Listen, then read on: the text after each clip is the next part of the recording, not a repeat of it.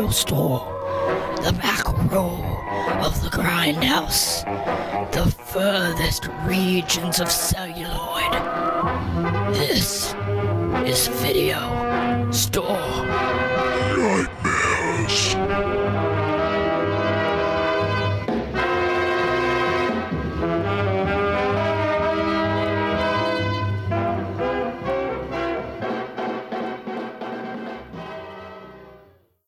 Hello, everyone, and welcome back to Video Store Nightmares, the podcast where we discuss the strange, the bizarre, and the ectoplasmic films of the VHS era. Tonight, we're talking about another uh, Charles Band, Tim Kincaid adjacent film, and that is the Empire Pictures 1986 Necropolis. My name is Luke, and I'm joined by Leland. Listeners, as of this broadcast, you can find 1986's Necropolis on Amazon Prime for like $5, which might be too much. You can also find it on Full Moon streaming service. And uh, if you are listening to this in the distant future, perhaps this will be available on Tubi. But as of now, it is unlisted. So, this movie was directed by Bruce Hickey, but does it seem similar to the Tim Kincaid films we watched a couple weeks ago? Which ones were those? Uh, Robot Holocaust and Mutant Hunt. Right, right. Yeah, if you were to take all the charm out of it, yeah, they'd be exactly like those films. So Tim Kincaid is one of the producers on this film, but some people suspect he had a hand in directing it. Bruce Hickey had never directed a film before, and I don't think he he made some films after this, but they weren't in this genre or with these people. So maybe the relationship wasn't good there. But I have a feeling that Charles Band and Tim Kincaid had their hands all over this because it feels very much like one of those gritty New York urban, but also fantastical films that they were churning out. But the music for this one was also done by Don Great, who did the music in Mutant Hunt. Uh, the music here was borrowed from a bunch of other films, though, um, all Empire and Wizard releases. I don't have it up in front of me, but you can, I can tell the music's recycled, but I really like the music in this movie. Do you like it? I could not tell it was recycled, so I, you know, I have no preconceptions to judge it on that that front. It sounded traditional 80s, you know, synthesizer, you know, nonsense that you normally get during the stuff. And it was pretty cool. The ending theme was was pretty catchy when I was letting the credits run. I really like the song that starts it off, the uh, the rock and raw song or whatever the lyric is, um, and I like the one where she dances in the apartment a lot. But I just looked it up, and most of the music score is from Trancers, Eliminators, and The Alchemist. So if it sounds familiar, that's why. But it's all Don Great music. And he did the score for the the films we watched the other week and i really like his work in general but yeah lots of synthesizer lots of like new wavy action music from the 80s let's talk briefly about the story right so the our movie starts in the six in the 1600s right in new amsterdam and we see a, a witch who is interrupting the the marriage ceremony of this couple and then we flash forward to present day New York where she has been reincarnated and is I'm not sure what her ultimate mission is but what do you think of the story I specifically remember being like a third of the way through this film and having no idea what the plot be or why I'm watching it.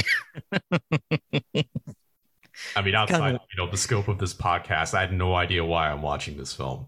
I, you don't get an idea of what is going on until maybe the last like 15 minutes you in, and then you can you can get the gist of the whole picture. But I don't know how you can write a script like that and just expect people to go along with it without any issues. I go along with that without any issues. I mean, I see what you're talking about, but I enjoy this film a lot, so I'm like on for the ride. All right, you know, actually, if, if you want to create a script, if you want to write a script that's that's about figuring out what's going on, right? I think you need to make what's leading up to the explanation like infinitely more interesting or like more mysterious at the very least. Like you have to add more maybe like dreamlike logic or like nonsensical shit to like really make you think what is going on. Instead, it's just like I feel like I'm reading a book, but there's like some chapters missing. yeah, it. then at it, the end, I, I I like find it.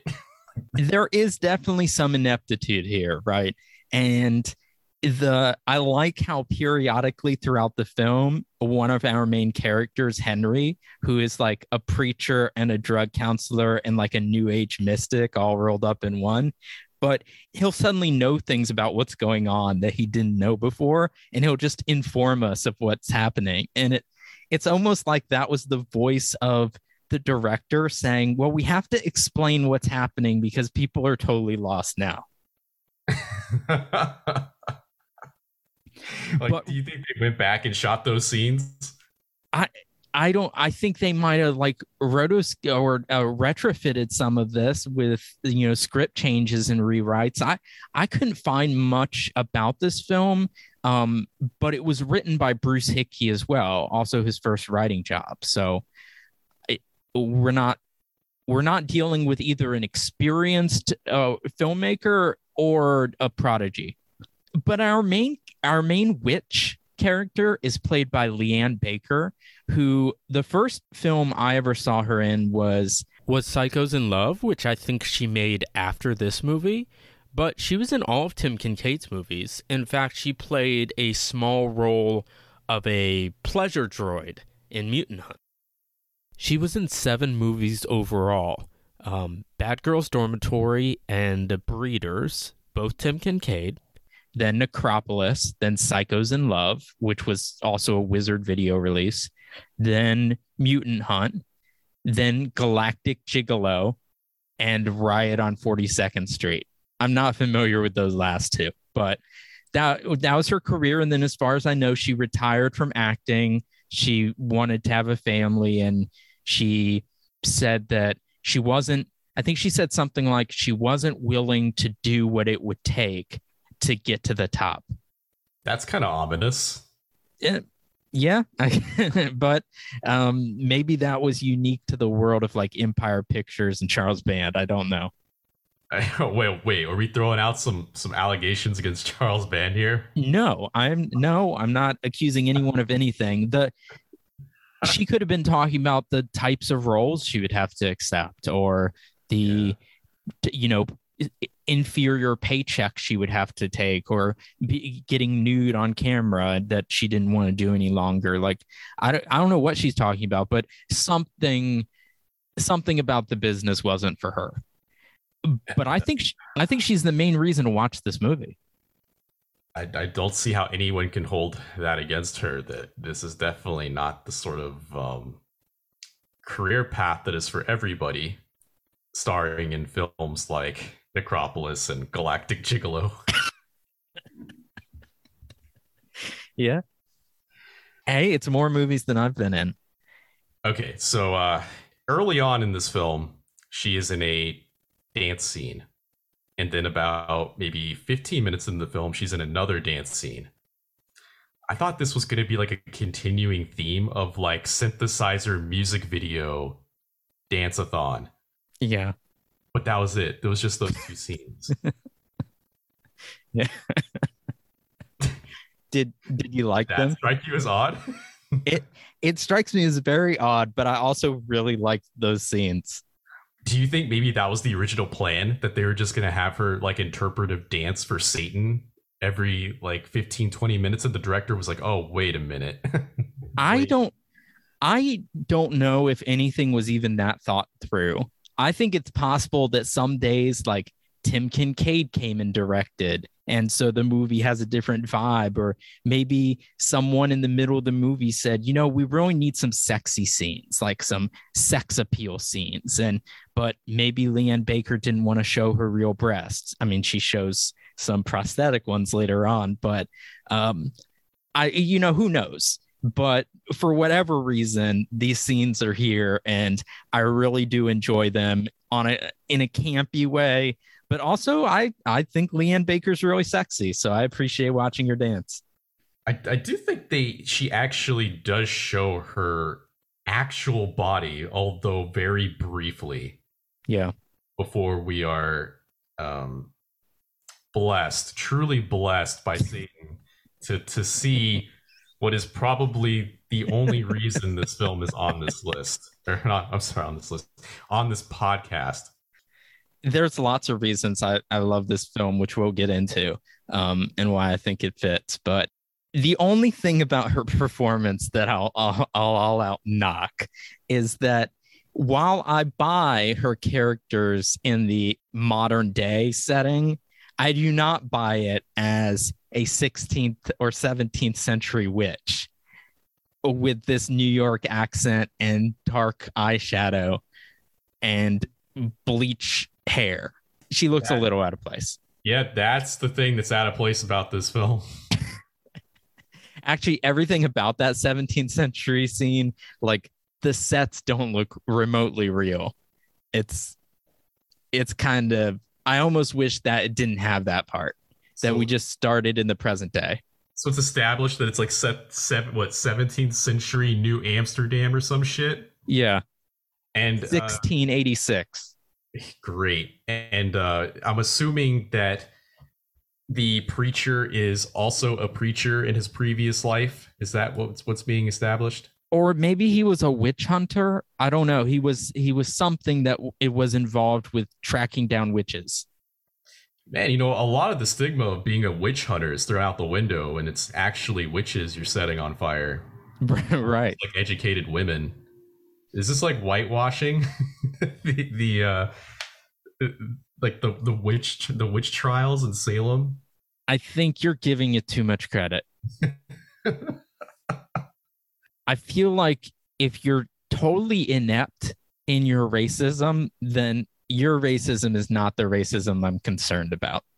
Wait, racism or sexism or any sort of prejudice. Okay. Right? I'm just I'm just saying that ineptitude kind of softens the blow.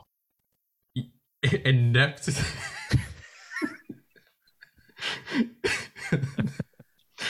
That's that's the quote. That's the is is that like the quote of the show right there?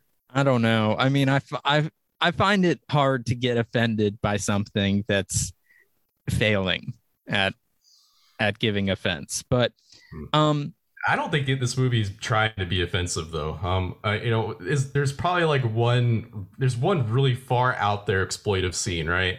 But I don't think this film unlike a lot of the stuff we cover is trying to shock the audience, right? Like I don't think that's there. No, and I don't think that's there of it, that that's there in most Charles Band associated films. Like they often do really do seem like they don't seem mean spirited at all to me. Like whatever else they might be, they don't seem mean. You know, yeah, for a movie with murder and suicide and prostitution and drug abuse, this is a light-hearted film it i mean it kind of does feel light. I don't know how else to explain it. This is a film for me that like i put in on in the background all the time because i enjoy like seeing bits of it and hearing the music and stuff and i don't really have to pay attention to what's going on so it's a really good background movie but that's only it only works because i like it. Um, but it yeah it's it's not a movie that you want to pay too close attention to and it's not going to have any great impact on you Uh, it's entirely possible that we are just so jaded from watching shit that is way heavier and way more grotesque than this film that this just we're bulletproof to this shit. It just slides right off us. And that's entirely possible but let's play the trailer and then we'll go through the story. From full moon's grindhouse collection. a witch babe of the past reborn as a butch biker of the future. A holy man hot on her trail. Satan has never left thy side. My guess is that someone or something is sucking the life force out of these people. It's my street. Not anymore. evil dancing, sexy stereotypes, drag queen hairstyles, mega breast ectoplasmic lactation, strange unexplained erections, satanic suckling sewer mutants. Beneath the metropolis is Necropolis, where they love New York to death.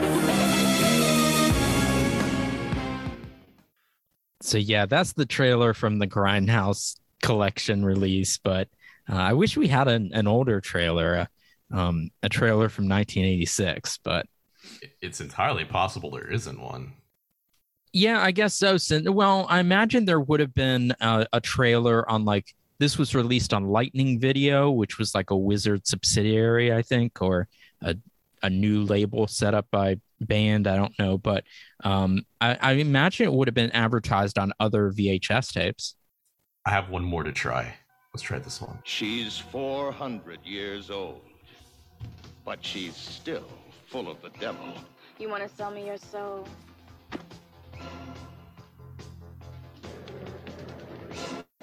She's about to fulfill an ancient curse You will never kill me. I will walk this land again and seek my revenge. She lives beneath the streets with the undead. Move and show yourselves! And only she can control their evil powers.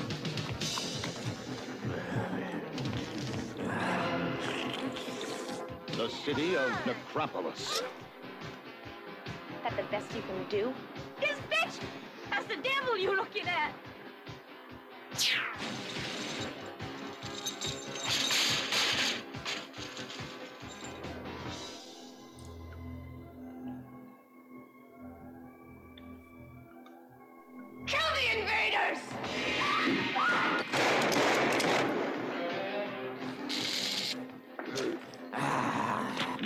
Necropolis.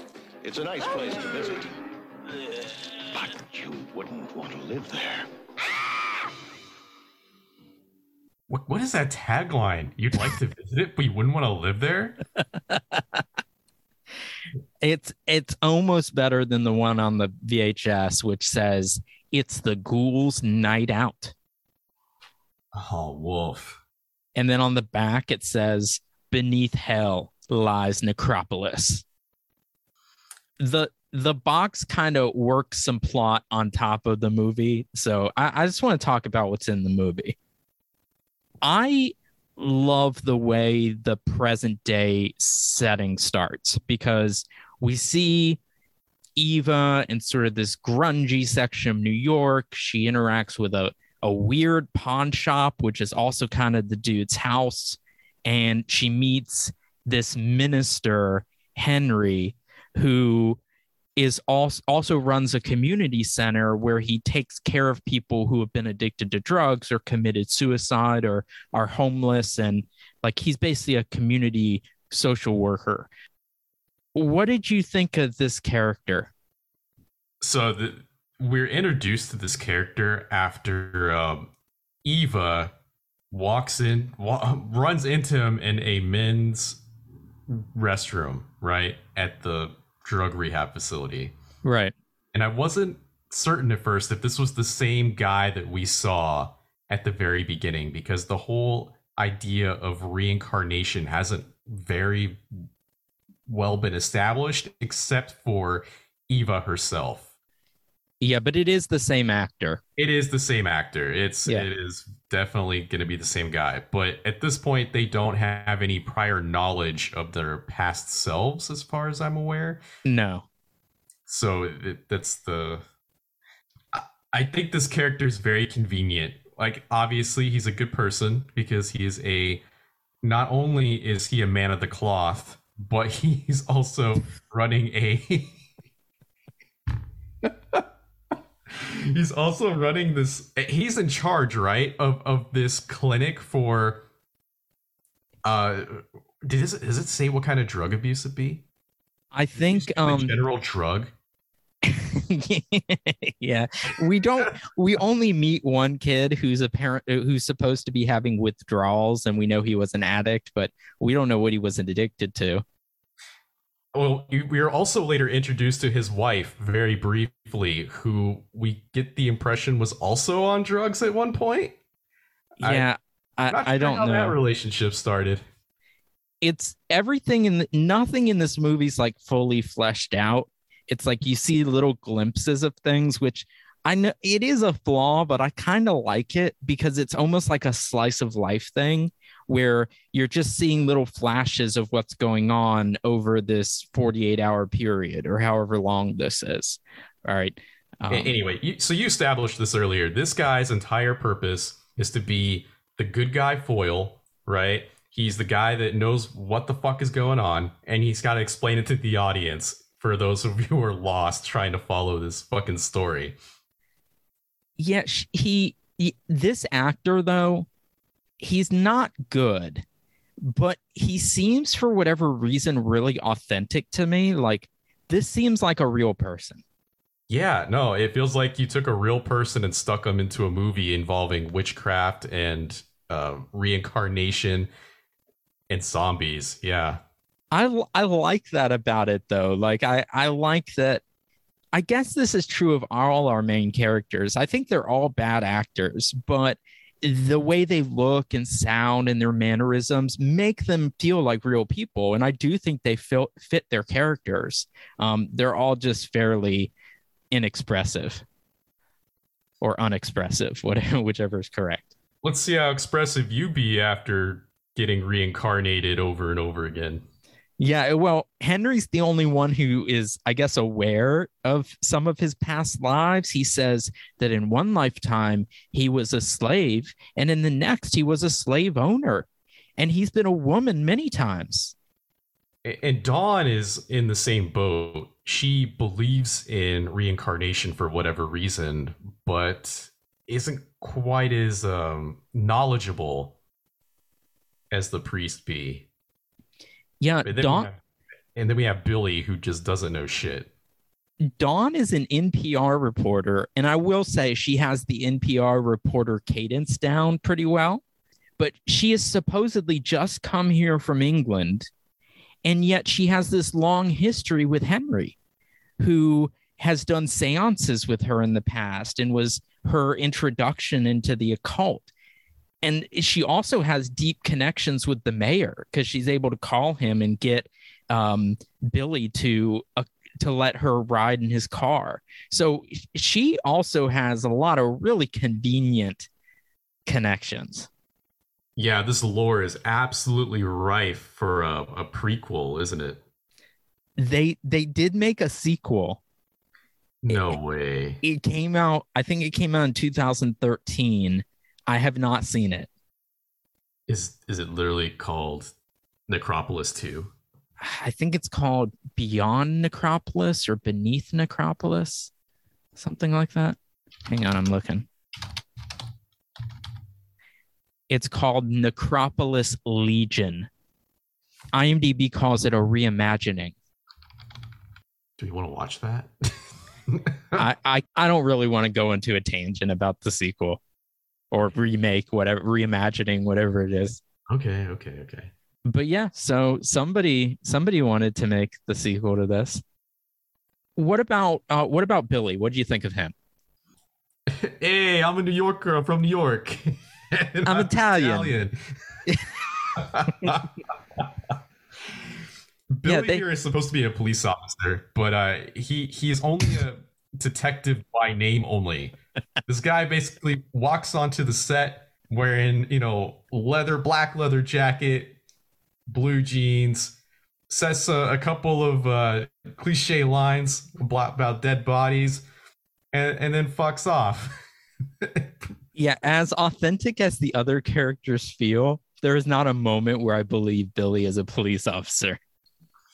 There's there is a scene at the very end where he puts one of those little uh, siren klaxon things on top of his car, his regular ass car, and uses it to drive down the street while speeding. That is that is about the the most police thing about him. There's this nice little exchange where he's talking with Dawn because they've quickly struck up a romance, as inexplicable as that might seem. Um, and uh, she's like, "Do you like wine?" And he says, "I'm I'm Italian. I was weaned on this stuff." And then later on, he offers her beer, and she gets to say, "I'm uh, British. I was weaned on this stuff." I don't know. It's it was really dumb. That's that's what passes for like character building in this movie, though.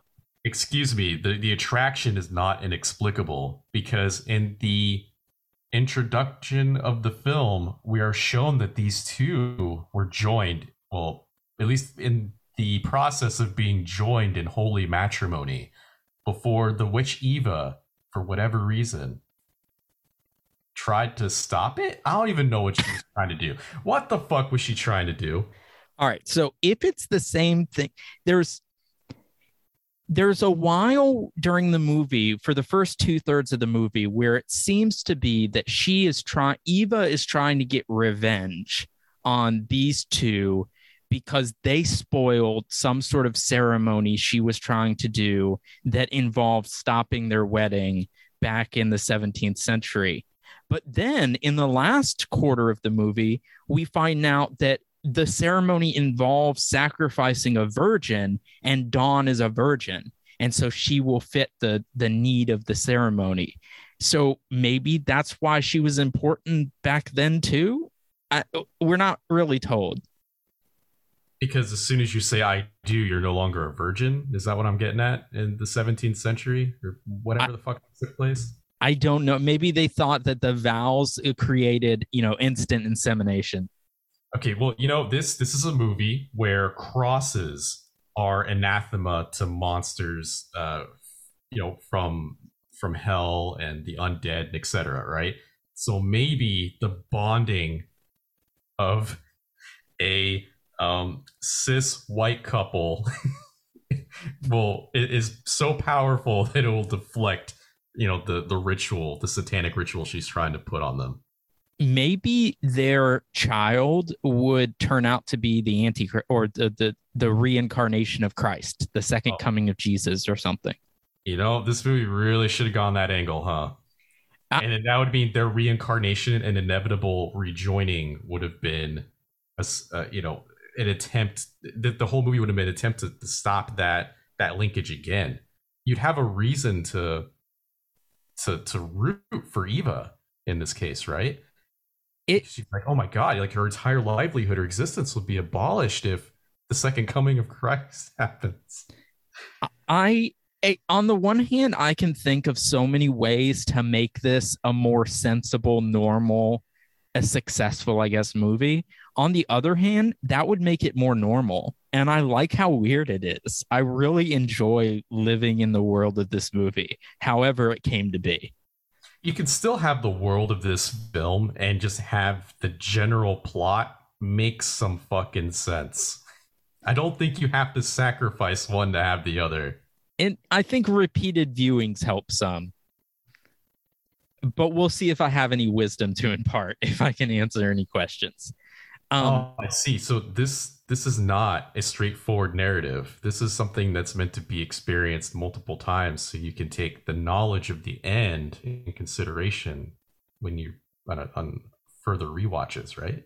Perhaps. Yeah. Okay. So let's talk about what might be my favorite scene, which is when Eva first shows up at the pawn shop looking for the devil's ring because she saw it advertised in the paper. Can we play this scene? How fucking convenient is it that she was able to look in the classifieds and find Satan's legit ring? also, did while you're pulling up this scene, did did you get the impression that Eva was just reincarnated as an adult? Or that she never died and she has lived all of this time, or that she went through like a whole birth and childhood and everything. I am glad you asked that because this is a pet peeve I have with just about every reincarnation film. They never talk about how gruelingly torturous it would be to, to have the full knowledge of what it's like to be an adult and be raised as a child and go through all of that bullshit again. Can you imagine that shit? I definitely can't imagine that for Eva. And I definitely can't imagine that for Eva. her whole personality is like fuck you man it really feels like she just emerged from a pod somewhere in the field across from the twin towers and that's the start of the the modern day in this movie see you could have a scene where like because the devil's ring has been found she is raised from her slumber or something like you, there is a way you could make this make sense but oh, it, yeah as like, is it just seems like convenience you would have like a really shitty grave like anonymous grave at like the bottom of a junkyard and she would just like emerge like a like a fucking flower in like her full leather getup for no reason, short hair, and she would just waltz into the fucking city to get this ring. yep. That's how I'm gonna imagine it. But let's play this scene.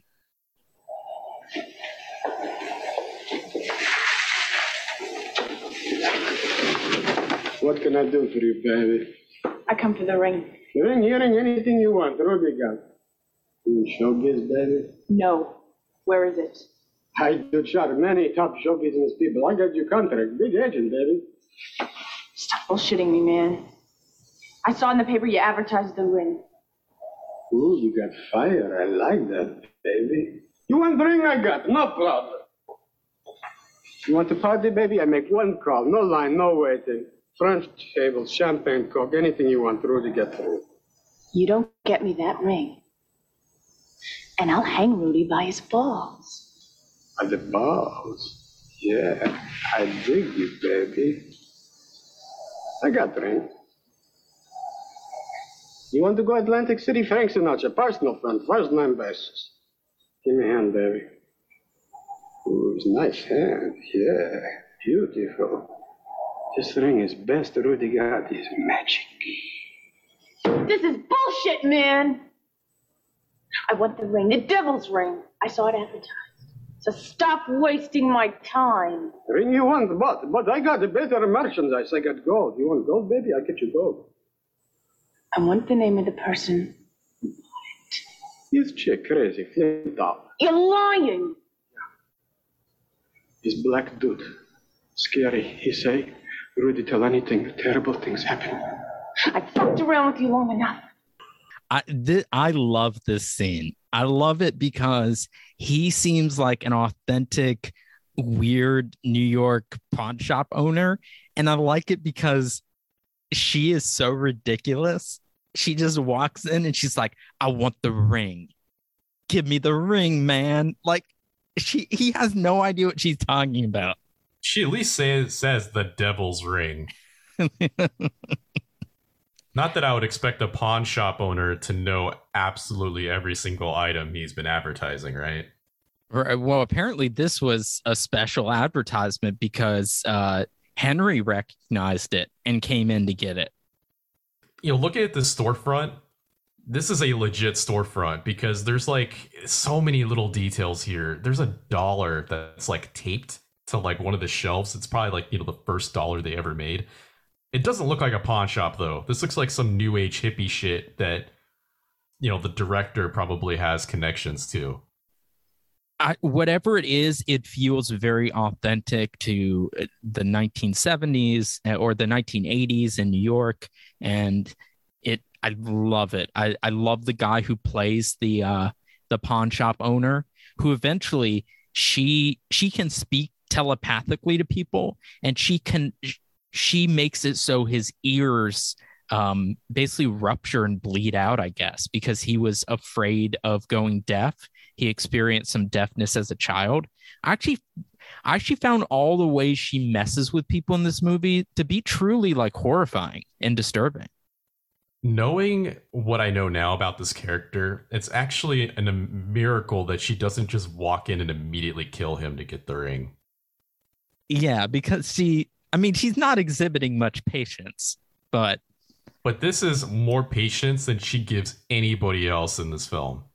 Well, once she gets the ring, she goes through a whole act when she meets Henry, pretending like she's a runaway kid or she's on drugs or something, but she gives that up after a few minutes. it's like she doesn't have the patience to follow through on it. What did she think was going to happen? That he was just going to hand over the ring? Why doesn't she just like immediately kill this guy for the ring? Because she doesn't know the safe code? This is a movie where later on she gets to a padlock and just like destroys it with Satan magic. Why can't you do that with a safe? I think she needs the ring to do it. Oh, she had the ring at that point. Right. Did she have the ring in the 17th century? I'm assuming so, but we don't I don't think we see. And it's kind of hard to tell because she's dancing in in front of a fog machine. There's a lot of dancing with fog machines. No, I do not see a ring. So it's really strange that this ring becomes like a major plot point, right? Or maybe that, it was like an afterthought. Like they filmed all of this shit in the past, and then after that, the director that came on scene that day was like, "Oh yeah, ring." Yeah. What if, this, what if this whole movie was done like ad lib style, right? Where you know you have somebody start the story and then the other guy has to continue it and then someone else has to add on to it but there's just like two guys juggling it you know kind of like what they did with the new star wars series the new star wars films. No i i i definitely get that connection. That's what i was trying to say earlier with the like maybe there was some inconsistency with the vision here. But I I think a lot of this feels ad libbed, and a lot of it feels ad libbed by non actors. Like the guy who the way we meet Dawn is that she's interviewing Henry and this kid or this young guy who was an addict and Henry helped him get off drugs. And this guy seems like a real person too. Like he seems like a real kid who's strung out or um you know used to be a male prostitute, which is what he says he used to be. Uh he seems real sincere. Did he strike you that way? Yeah, and I just realized that in the the intro of this movie, Eva actually gets the bride and sacrifices her. Right. Like she actually manages to get it, but she wasn't a virgin. Was that the problem then? I think no, I think it worked back then. I think that's how Eva has survived all this time or how she was able to come back or whatever happens. It feels like someone who gets sacrificed in a satanic ritual shouldn't be up for reincarnation. I feel like there's there's something there about your soul, your identity that should be shattered. Well, they they even tell us that Eva is able to suck people's souls out and turn them into ectoplasm. Which is great. It's just that's just great. And so just to this is a tangent, but to get the the life cycle right Eva seduces somebody, then she or or convinces them to hurt themselves. Then she sucks out their soul, and then their soul comes out of her six breasts as ectoplasm, which her zombie disciples nurse from. That is the process, right? Yes, that is the process. And so, what, what the, the film, the scene that we're introduced that, that introduces this concept to us is very sudden. um, no lead up whatsoever outside of the fact that she, you know, has some zombies waiting for her in the dark. And I think this is really the the reason why this movie probably sticks out in the minds of the those who, you know, dredge the trenches of like VHS movies like like like this. What more do you say? What more do you say about this? You're watching six prosthetic nipples leak like not even milk. It looks like just like a white uh like it looks like semen. Sugar. Yeah, like semen maybe. And and I think so remember this is a Tim Kincaid film. He's the producer and he's known for gay porn. I think if you watch this movie with that eye, there's a whole lot of homoerotic imagery going on. Right. I think at one point the priest tells us that like ectoplasm is like a necessary function for the heart, and that's why all these people she is seeing are dying from heart attacks. Yeah. yeah. so I I think it's supposed to look like semen dripping out of her nipples. Um and this it looks like this is supposed to take place like down in the sewer, but it looks like a warehouse with like painted walls. Um, it is a warehouse. I th- it, but I don't think it's supposed to be. I think it's supposed to be a crypt or a sewer or something. It's someplace where all of these zombies have been hiding out for like 400 years. But anyway, did you appreciate this scene, the nipple scene? Yeah, I, I think this is. If you're gonna do one thing with Necropolis, you're gonna you're gonna load this film up, skip to about 40 minutes in, watch this, nod your head solemnly that you have just seen this this happen. People participated in this scene for you to watch, and then uh, you can turn the film off. so so if you if, if somebody had gone to the theater and seen this in 1986 do you think this could have like birthed a new fetish for them do you think this this fucked up anyone's sexual taste for life Man, that's opening a whole can of worms. Like, you, you, you're talking about maybe like what some some kids sneak into an R-rated film, thinking they're gonna like, yeah, titties, and then all of a sudden, whoa, six titties, and then oh oh no, zombies I mean, her six titties. There are people online who draw really weird porn like this. They have to be inspired by something. Right. So like then these kids go home and they're like sitting in bed and they're like reflecting on their day and then like this this is just like an image that never leaves their mind. They start sketching it in their school notebooks like the six-titted women whose tits leak semen, but then it becomes a complex sexual fantasy as they grow older and then they start writing stories online about it and drawing comics and then they're making the live action adaptation with plushy costumes. I don't know. It could, it's a whole black hole that you could sink down. Hi, Mrs. Martin. This is Leland. I'm a guidance counselor at your son's school, and we have found some disturbing artwork in some of his homework. Yeah, so all of that could have, I could definitely imagine that happening my god the amount of therapy it would cost to to try to scrub this from your child's impressionable brain.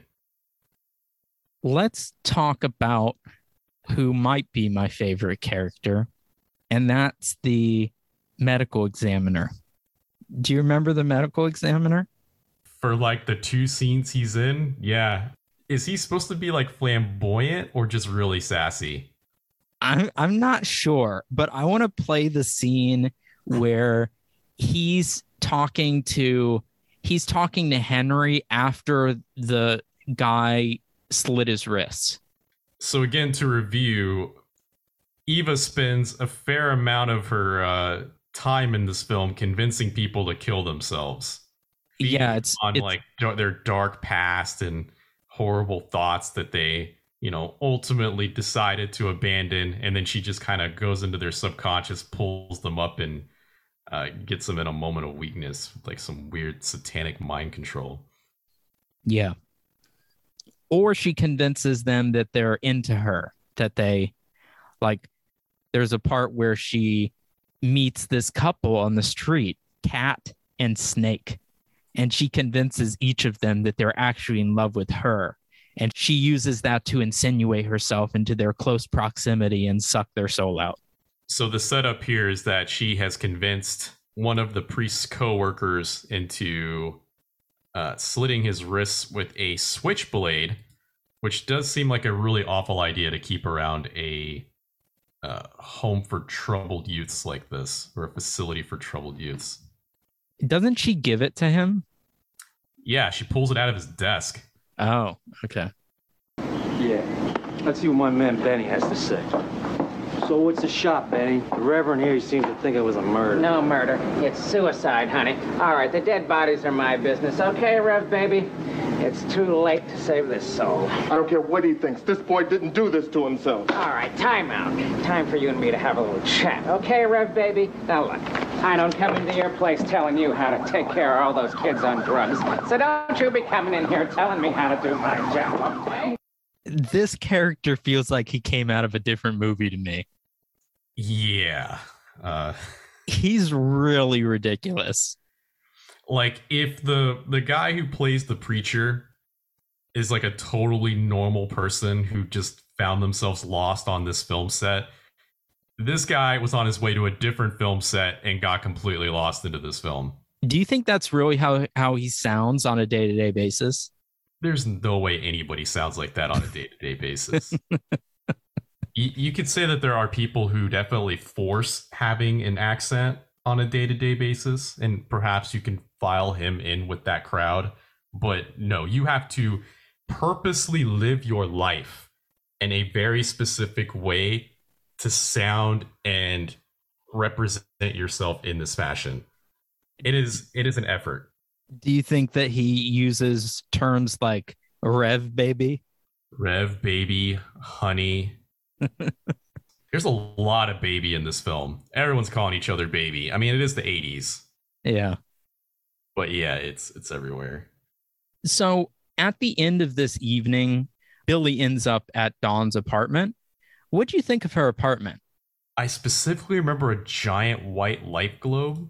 Yeah, it's it's very like industrial sort of modern loft style apartment with you know exposed brick wall and um exposed you know piping on the ceiling and stuff but her like her table that they eat at they you sit on the floor and her mat her bed is just a mattress on the floor. Like everything is really low down which really contrasts with the super high ceilings.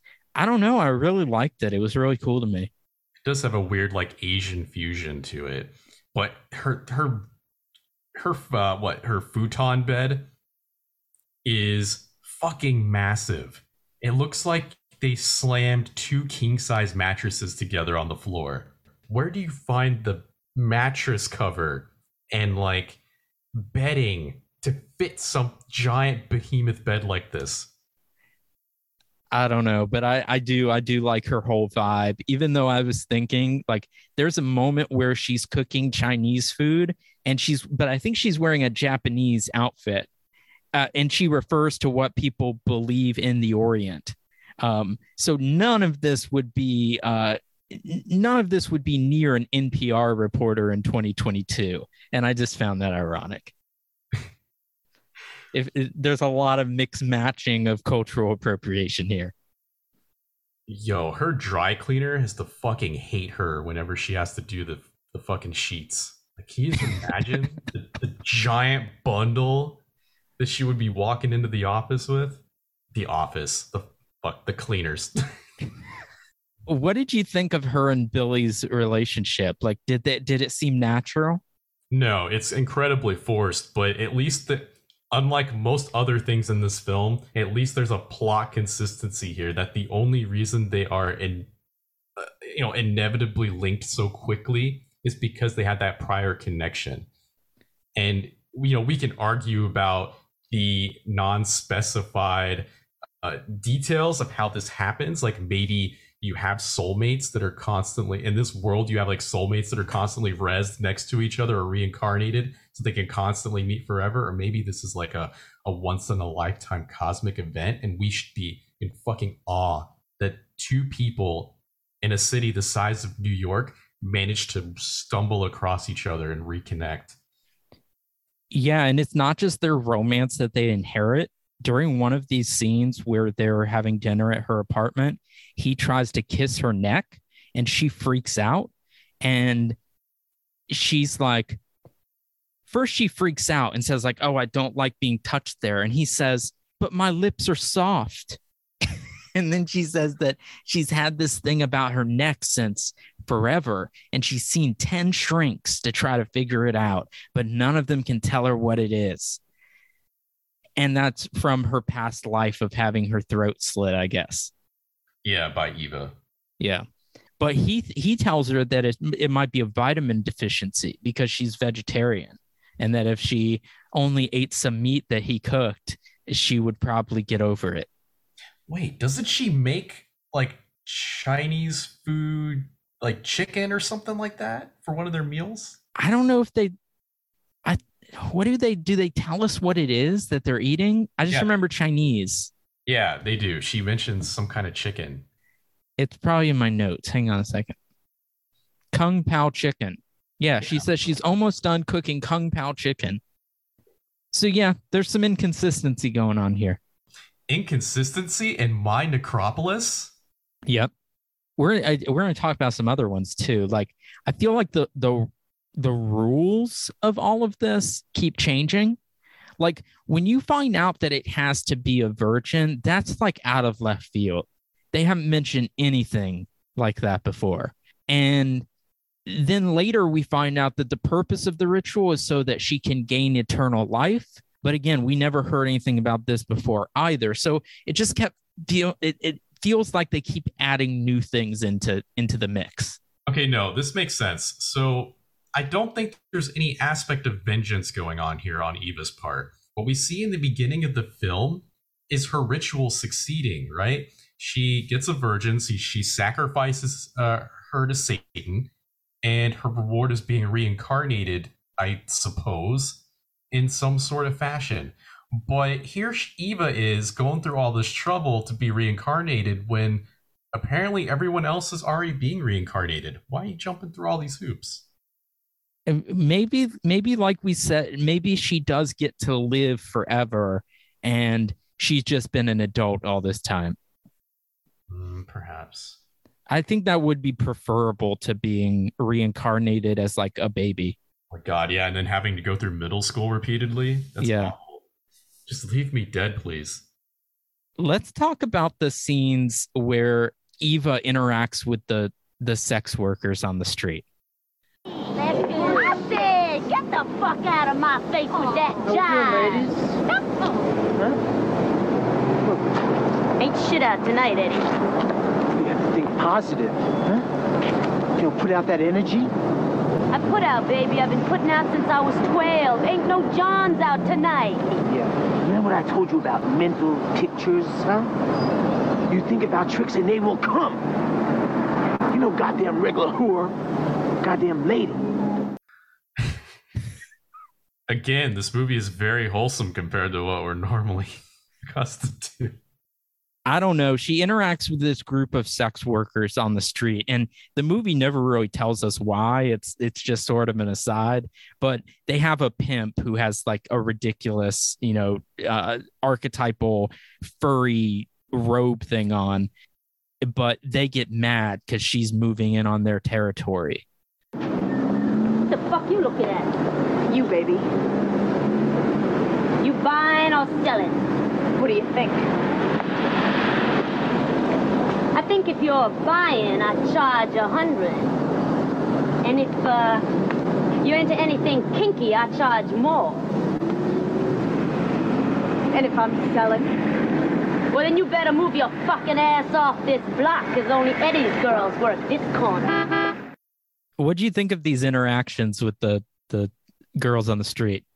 What I really noticed this time is that they're completely outside, right?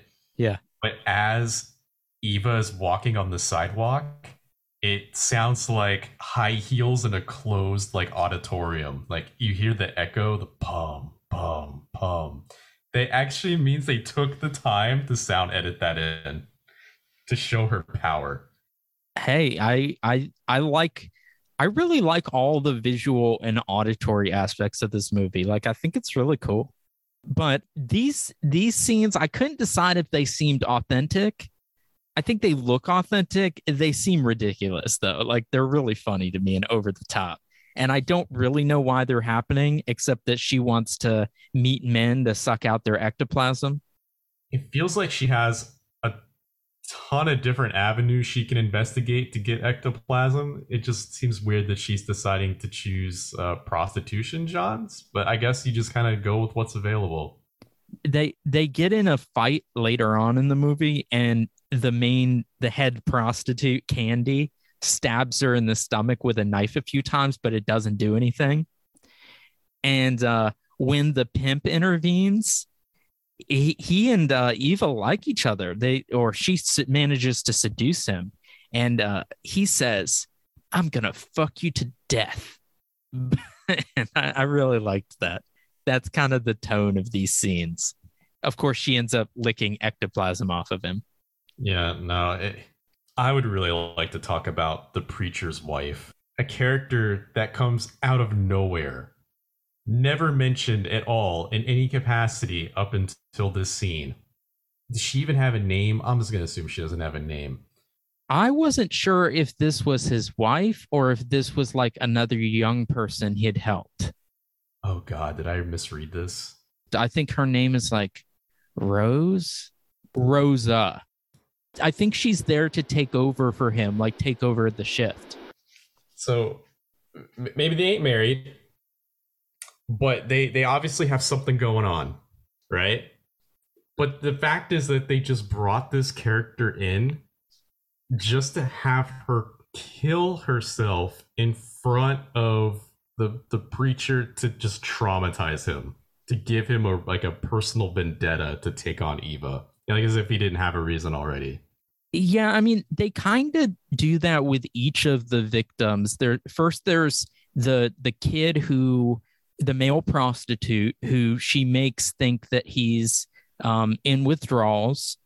And then there's the guy who she tries to get to kill himself. And he eventually does slash his wrist, right? And then this is the third one. This is the woman he gets to shoot herself in the head. But in each case, we don't know anything about these people. We just see them on screen so she can manipulate them. It's really the same with Snake and Cat, the the couple she meets on the road. It, it just this scene hits different because it's like you're bringing in a spouse or a loved one as as like um a symbol as just simply as a catalyst and not a person just to try to like push some sort of emotional point that isn't met because this movie is definitely not something that anyone would take seriously Yeah, I think it's because I think they're just trying to show that Eva is taking away from him his life's work, right? Like he saved all these young people's lives by eh, teaching them how to cope with their problems, but she makes their problems seem overwhelming. And so she's undoing the progress he made, basically. That's how I thought of it. all right i'll meet you there but this eventually he becomes like our chief warrior i guess fighting zombies and uh, nothing seems to hurt them except crosses. But crosses in this movie can be like thrown like knives and uh, they seem to effortlessly effortlessly pierce through zombie bodies. They're very effective. The uh the preacher in the past had a crucifix dagger. Like the handle itself was a crucifix like a you know the top of a cross and then the the dagger blade came down to form the the shape in this modern day world you don't have sick fucking relics like that. So you have to go like out into central park and gather some twigs and then fashion them into a cross. And then these magically are able to pierce through a zombie's like you know tough satanic armor. Oh, one is even like really easily beheaded with one of these little wooden crosses yeah and it, it screams without a head it just screams and and waves its arms around yeah it it it it was kind of funny. There's a scene where he Henry tries to give Billy one of the crosses, and Billy says, "I'm not waving no cross," and won't take it. But then when they're attacked by a zombie and the gun does nothing, but the cross defeats it, he decides he'll take one. So let's talk about Eva's death scene. What did you think of of this? they killed her with twigs man Yeah, we don't even really see it. Billy cuts her hand off with the devil's ring on it. But otherwise, they just throw a match and the place like explodes. oh they stabbed her too they stabbed her with the twig crosses Uh, but she seemed to be recovering from that. Like I, I thought she was gonna make it until you know it exploded. I'm like, okay, so if she was stabbed with like with any normal stick, you know, obviously it wouldn't do anything. But this is a symbol of the Lord. You don't, you can't just walk away from something like this. She's gonna have to like enroll herself into some sort of like satanic hospital to recover, but she doesn't get the chance. No, because Her hand is amputated, like you said, at the wrist, and the priest is adamant that they need to get this ring. But Billy has already rigged this entire building to explode. with just a, a single what couple gallons of gasoline. Yeah. Yeah. And they're like, we gotta get out of here now. How did you put a timer on this shit, Billy? We don't see him pour gasoline, I don't think. All we see is at one point he throws a match. And that's it. If flames erupt on the floor and then they run out of the building and then the whole thing explodes.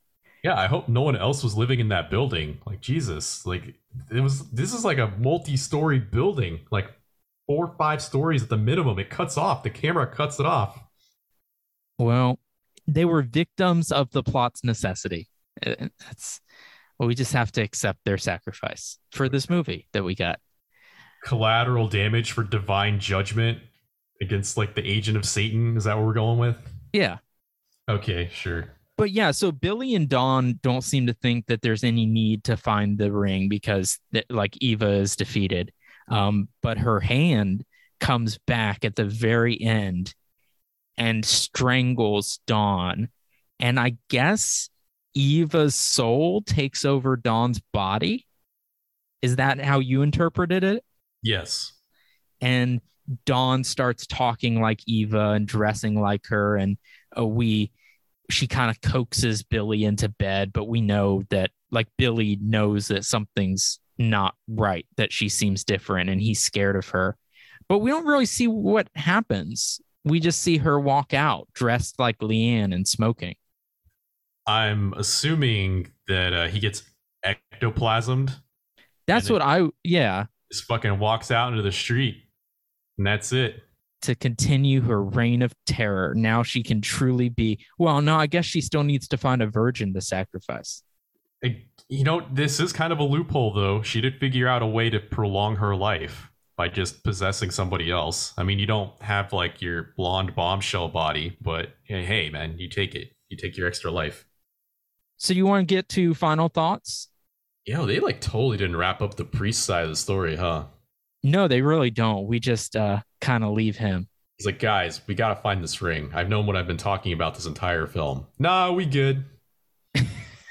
we don't need you anymore. The plot does not require you.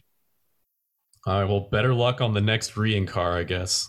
Uh, maybe they were leaving room open for a sequel and it just never came. Oh, didn't it in like 2013? Yeah, but it doesn't have any of the same actors in it, I don't think. No, they could have the same characters potentially. Maybe. Someone check it out so we don't have to and let us know. Please, we don't have to. All right, let's give final thoughts and ratings out of four for Necropolis. I, I have had my cards on the table face up the whole time. I don't really think this is a great film. I do think there's a masterwork scene about 40 minutes in with amazing energy that I will not be forgetting anytime soon. But I I just kind of wish that some of that bizarre satanic magic kind of leaked over into other parts of the film. I'm starting to have a feeling that maybe they decided to film this scene, like they filmed this scene, and then Charlie Band or who the fuck ever, was like, "Wow, we just we need to make um you know other stuff to go with this. We can't just have this one scene." And thus Necropolis was born. The script is so disjointed; it really feels like, as we mentioned, that a different director came on set every day to change the direction of the film. Very little consistency. I know you're not watching a movie like this for some sort of like sprawling narrative experience, but if you are a filmmaker and you're not going to have some sort of consistent narrative, then you need to have some other hook that is going to keep the audience engaged to try to figure out what is going on. And unfortunately, this kind of fails on that front. You do get some really awesome, like 80s, like traditional 80s, like fucking horror action stuff going on with, again, with every scene Eva is in is probably like the. You're watching this movie for Eva, right? You're watching a movie about Eva. It's a biopic about Eva. And then every now and then, while you're trying to watch this shit, some guy named Billy and Dawn come in and like fucking start ruining your movie. And you're like, what the fuck is going on? Go back to Eva. continue this for like an hour and 20 minutes. That that is Necropolis. That's what you're looking at here. Worst case scenario, go 40 minutes in, watch a six-breasted telepathic satanic witch breastfeed her recently resurrected zombie army with ectoplasm that she pulled out of people's heads and then move on with your life. I, I, I as much as I like all the parts of Eva, this is still a movie that has non-Eva parts, so I gotta judge accordingly. I'm going with like one and a half stars here.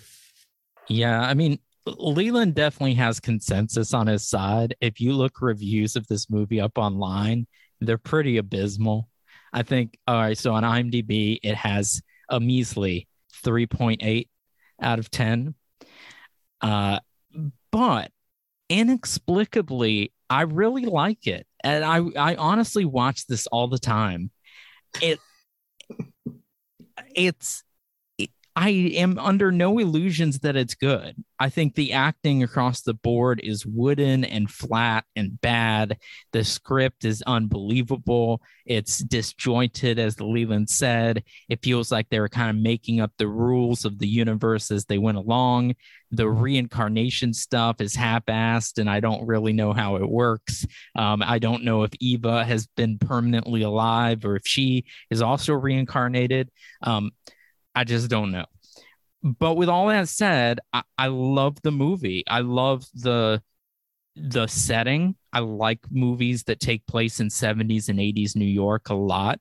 The sort of grungy, authentic feeling street corners and you know bodegas and tiny, uh, weird pawn shops. Like they seem like real places. Aside from her demon lair, which eh, or her um, zombie chamber, which looks like a warehouse and not a sewer.